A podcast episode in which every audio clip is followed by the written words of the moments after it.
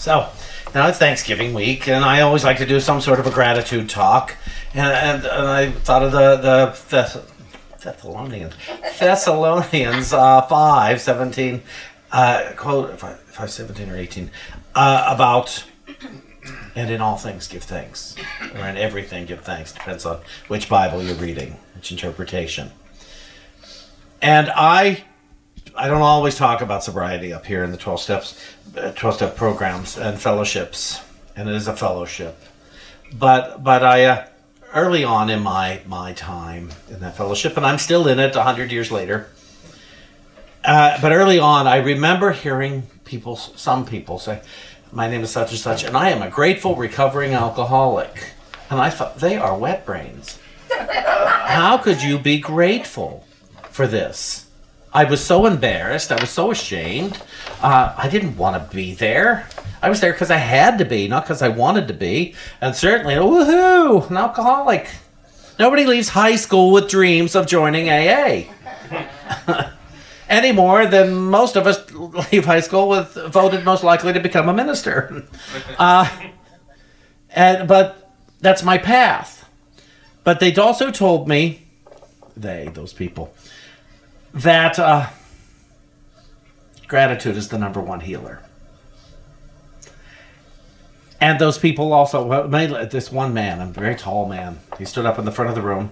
I like to say he said it to me, but I was just in the room with everybody else at the time.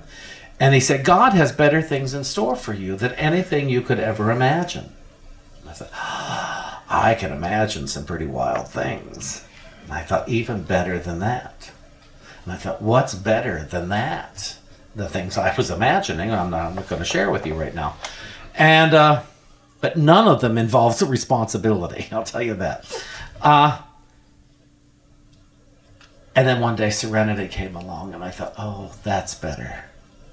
I couldn't imagine serenity. I really couldn't imagine peace. I thought peace was the absence of something. You know, so many people think peace is the absence of war. No, the presence of peace will take away war. But if we end this war, we'll just find another one if we're not prepared to experience peace. And so it's about peace.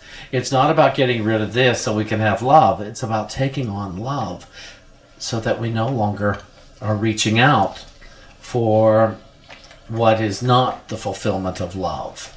Uh, and so to keep looking at, things that way. And so my life began to get better. And I, I remember they told me to get down on my knees and pray. They, those people. Because I, I, at that point, I didn't know I was really one of them. I knew I had to be there with them for a little while. Well, that little while is still going on. But, because some people say, you still have to go to those meetings. And I say, you know, maybe I don't. Well, you can't drink. And I said, maybe I could. But who would it help? What good would I do at this point if I were to drink? What good would I do in the world if I didn't still go and share my experience, strength, and hope with these people, with the newcomer? And so, rather than risking things, and me, ra- rather than risking uh, catastrophe, really, because I've seen what can happen to some people who thought they could handle it. And as soon as I start thinking I can handle anything, I'm in trouble. And it's not just uh, alcohol. It's uh, anything. I have no business handling anything. As soon as I think I can handle the church, we're in trouble. as soon as I start thinking I can handle our relationship, we're in trouble. As soon as I start thinking I can handle my weight, I'm in trouble. I don't handle anything. I I make choices based on my spiritual understanding and willingness at any given moment. And I so I I uh, I went into this uh, early in 1989 the first time. And I, I stayed around for about five months, and then I, I forgot my misery. There's a term there, forgetting our misery. Uh, and when we forget our misery, we go back and we try the same insane thing. And so for, three and a half years, I kept forgetting my misery, trying to handle it myself. And then finally, one day, I didn't want to handle it myself, and I, oh, I couldn't. I was so unhappy that I actually went to those stupid rules. Goodbye. Uh, thank you. See you Tuesday. And I, uh, I didn't want to. I, I didn't want to handle it by myself anymore. So I, I thought, okay, turn it over and give it a shot. And I went with all my fury and disappointment. And and I showed up and I called the mentor from the first time in to, to say I'm back. Not that I thought he'd be waiting for me to come back, but I said I've come back and I, am sincere. And I went. He said that's great. And I said where do you go to meetings? He said I don't go anymore. I said really? He said yeah. He's, he said you know after five years if you're still going to meetings there's a problem. And some people believe that, and that's their program. But what it told me is I didn't want his program, and I didn't want to judge his program. So what I did and this is what I recommend to anybody in any form of life uh, where you're walking the streets. Find the people who have lives that you admire.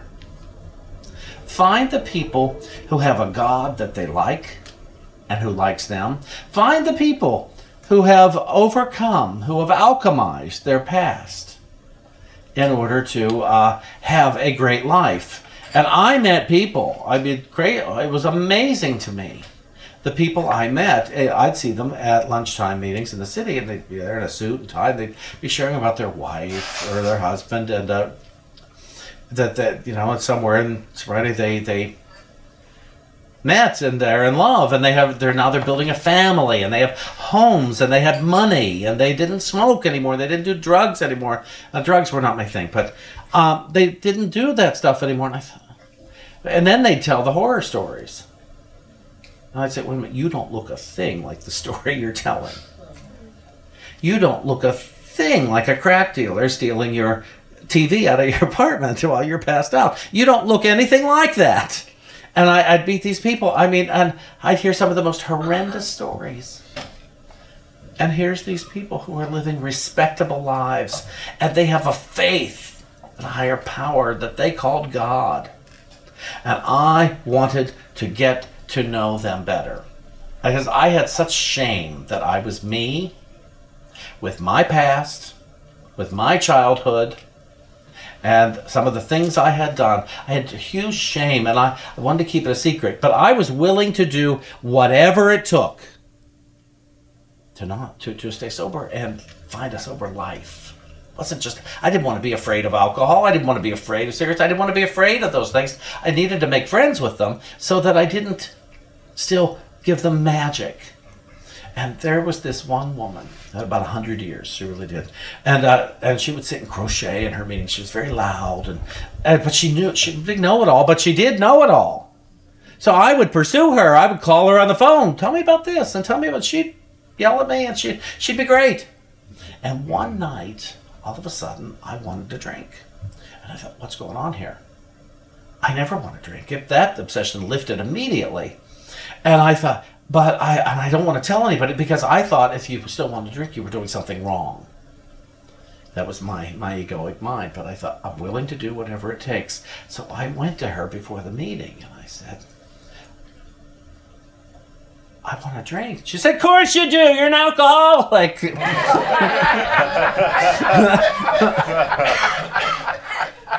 that was kind of like news to me. And I, I thought I was so relieved to get that information from her.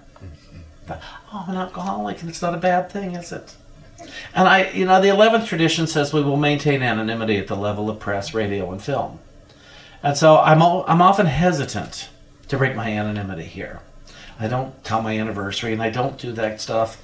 But today, with gratitude and giving thanks for all things, it seemed appropriate.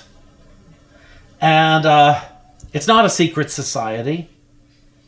And I will not break anyone else's anonymity. And, uh, and, that's one of the traditions too. We will maintain anonymity. Although I, I said I was at a meeting once with someone I was mentoring, and he was so afraid that somebody would find out, and that was the topic that day.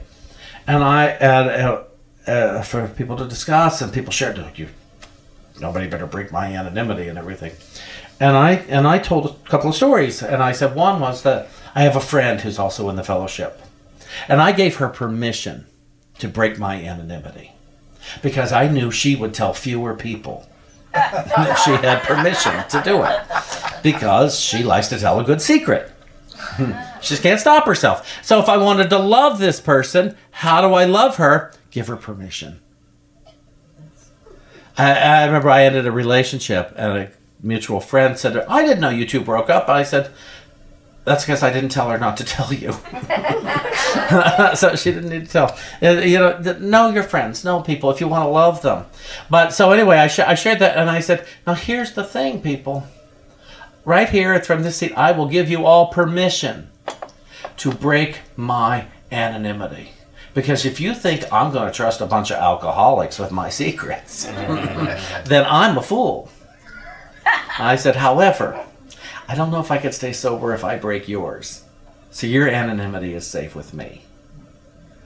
And that didn't go over well that day that I gave people permission, but it doesn't matter. I ha- I was there to be set free. I was to live happy, joyous, and free. There used to be a woman that came in every night at midnight, and she would rant and rave about her day.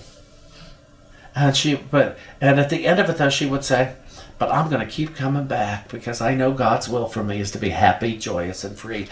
God's will for me is to be happy, joyous, and free. I didn't know that. That message didn't circle around my house growing up as a child.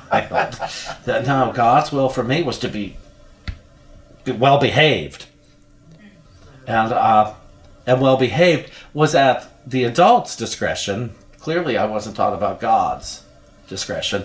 And and but and so I got excited about God. I got excited about spirituality, and I got excited. And then one day, somebody from the fellowship said, "Sean, do you want to go to Unity with me today?" We went up to Eric Butterworth's church, and I walked in, and this guy was scre- the soloist was screaming out on a clear day you could see forever in Avery Fisher Hall. It was one of the most beautiful moments of my life musically to hear this. He had oh, what a voice!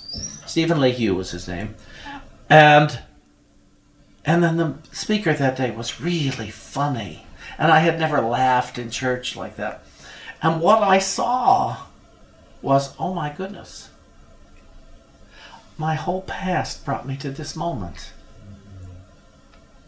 I couldn't have this without all of that. You know, without the childhood abuses. I couldn't have this and, and so I really started focusing on that, working the steps of my sponsor and what have you. And I got grateful to the point where I told my mother. She never had to apologize again for my childhood. I said, Mother, look at me. Look at who I am today. I'm trustworthy. I'm likable. I'm fun to be around. Look at me. And I couldn't be this without that. So I'm never ever going to throw it up in your face again. We'll never lie about what happened, but it has a new meaning and a new definition. And, and I didn't say definition, I didn't use that word yet. But I said, Mother, it's not bad anymore. I don't need it to have been different. And I think maybe in that moment she saw it for how horrible it had been, uh, a, a childhood. And three weeks later, she, by surprise, made her transition. 64 years old. And so I like to say I killed my mother, but I. But she was set free. I set her free that day. I, I really, really did not need her to have been different. I loved my mother. And what I learned through that whole forgiveness process is nobody wants to hate their mother. Sometimes our parents, they don't know any better, and so they make it just a hateful experience, even into adulthood. But I decided I want to love my mother, so I gave her a wide berth to make mistakes so that when I went home to visit, it was still fun. I could still appreciate her. But I went home to visit. I didn't uh, live there anymore. And, but I still talked to her three, four times a week for a long time. And I still wish I could call her up on the phone. I wouldn't bring her back, but I still wish I could call her up on the phone and share this. I mean, she would be shocked that I was a minister today. Would, but and yet it was her death that helped me get here. Yeah, seeing my mother in the casket that next week. I remember looking at her thinking, wow, wow, this is this is just too much to understand. Went, oh, that's what God is. That's what God is. Just too much to understand. And so I got even in that it, I could I could cry for my mother the pain she went through before. She wasn't sick. It was just that mental, emotional, spiritual pain she'd gone through through most of her life. And uh, but she, I had a, she was not in a bad place any longer. She was not in a painful place anymore. She was with God, whatever that meant. So dying, I knew that day was not a bad thing. It hurt my, hurt my feelings, and I could cry over it. But my my mother wasn't crying anymore, and I knew that. My mother wasn't sad anymore. I cried because it was just all that stuff, and I and I. It took a year. It took a year to really get through things. I lost my short-term memory for six months. I, uh, you know, I'd walk away from a conversation having no idea what was said because a shock to my system. But I thought, oh, my mother died. This is this is what this is. Even at the funeral home, the visitation day, a friend of mine came and he owned a, a men's clothing store that my family had shopped at for many years. And when I get back, we tell each other jokes and stuff as I bought clothes from him. And and, and he came in and he and he it, he it was lovely. And he said, "So what's new?" And I said, "Oh, my mother died." And he went, because he didn't want to laugh out loud at the funeral home in front of everybody. But even then, we could find humor. Even then, we could find humor. My trainer at the gym, a few months after where I'm at the gym, and he's a watch I wore it. I, my mother had given me for Christmas many uh, a few, years before. He said, "That's a nice watch." I said, "Oh, thank you. My mother gave it to me." And he said, "Oh yeah, how is she?" And I said, "Oh, she's still dead." and he, because people get so sensitive around that stuff and i don't i i like to laugh at all that stuff and so but it took my past to get there. Seeing the ridiculousness of my upset. Seeing the how how much time i wasted when i could have been happy joyous and free. And i don't sit and regret it now for it. I i wasted the time i used the time whatever. But i uh I don't have to choose that misery now. I can look at it and say, oh, I spent all that time in that. I'm not spending any more time in it. Time to spend time in gratitude.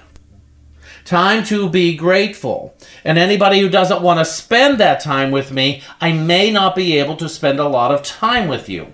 Because it's just, I'm going to get sucked in because I'm enough of a codependent and, and so I uh, I battle that when it goes around, but I don't want to judge it.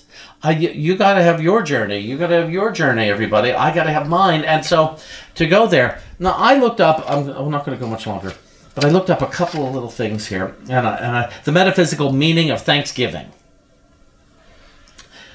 Rendering our grateful thoughts to God for manifold blessings. Surely in goodness Surely goodness and loving kindness shall follow me all the days of my life. And that's Psalms 22, 23. We give thanks that this is truth. Thanksgiving will keep the heart fresh.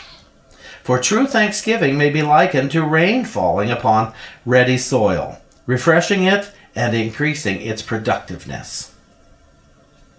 Then I saw this. You can give thanks in all things, because thanksgiving is a response to the goodness and grace of God. God's nature does not change based on outward circumstances. So you see, I can be very unhappy. I can be very resentful. I can be whatever I choose to be, consciously or unconsciously, and God's nature will not change. And here's the really good news my nature will not change. Your nature will not change. We are still God beings created in love. And if we put down or we release what we want to tell God. We just release it. Don't bother to tell God. Instead, ask God what to think about it. Ask Spirit what to think about it. Ask life and principle and love what to think about it so that you may start thinking in true thoughts. Does this make sense? Oh, thank goodness. Okay, just a little bit more. A little bit more. This comes from Luke. It says, Gratitude is a great gift that lives within you for. Oh, I thought you just clapped. gratitude is a great gift that lives within you. Four, true gratitude is the recognition of truth. It is an inherent appreciation for you and your freedom. Gratitude is the remembrance of truth, nurses your willingness to full health. Do not hold back on gratitude. Take time to sit in quiet and know your gratitude. To know the fullness of your gratitude is to receive a glimpse of your truth, for your truth is gratitude and love. So here's an exercise for this whole week and the rest of your life, but let's start with this week. Maybe even this afternoon. Just start with that, if you can handle it. When something takes place that normally you would say, Oh, I wish that hadn't happened, you say, I was hoping that would happen. Thank you, God. I started doing that when I, I remember one day I knocked over a glass of water with my dog's leash. And that was the worst thing, one of the worst things you could do was from, in my house as a child, ruin a table with water stains. Uh, and I, I looked at it and I started to get upset. I said, No, no, no. I was hoping that would happen. Thank you, God. And I laughed. And then I wiped up the water. I don't care if you get a diagnosis of sickness this week. You say, Oh, good. I was hoping that would happen. Thank you, God. Because I know this isn't permanent. I know this does not have the meaning I used to think it meant. I know this does not have the meaning my mother gave it to it. If you slip and fall, thank you, God. Oh, my hip hurts, my leg hurts, my fingers hurt. Thank you, God. Thank you, God. God is good. I am willing for a healing, God. Show me how. Tell me what thoughts to think to have a healing. Because I was promised that healing is possible. It's a tremendous amount of work, I know, to be grateful, to be cheerful, to laugh at what we used to take so seriously. But I don't hear my spirit of my understanding telling me, you should be serious about this, Sean.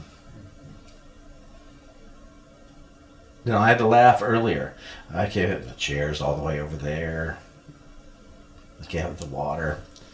And I went, ugh. Ugh. And then I mentioned to Radius, and she said, Oh, I moved that chair. And I said, Move it back. I don't want to drag it all the way during the service. And and she did, and then the candle ended up behind her. And I thought, "Mm." they, they rearranged my stage. I did that too. I didn't know where the candle went. It went where it was. Right in the middle. Yes, and the candle was there. Doesn't matter. Thank you, God. Thank you, Rayissa, for giving me an opportunity to practice what I was preaching today. Seriously. I mean that so seriously. I, as I'm sitting over there, and I thought, this, this is what you're preaching today. Give thanks in all things. Give thanks. Because why not? I mean, really.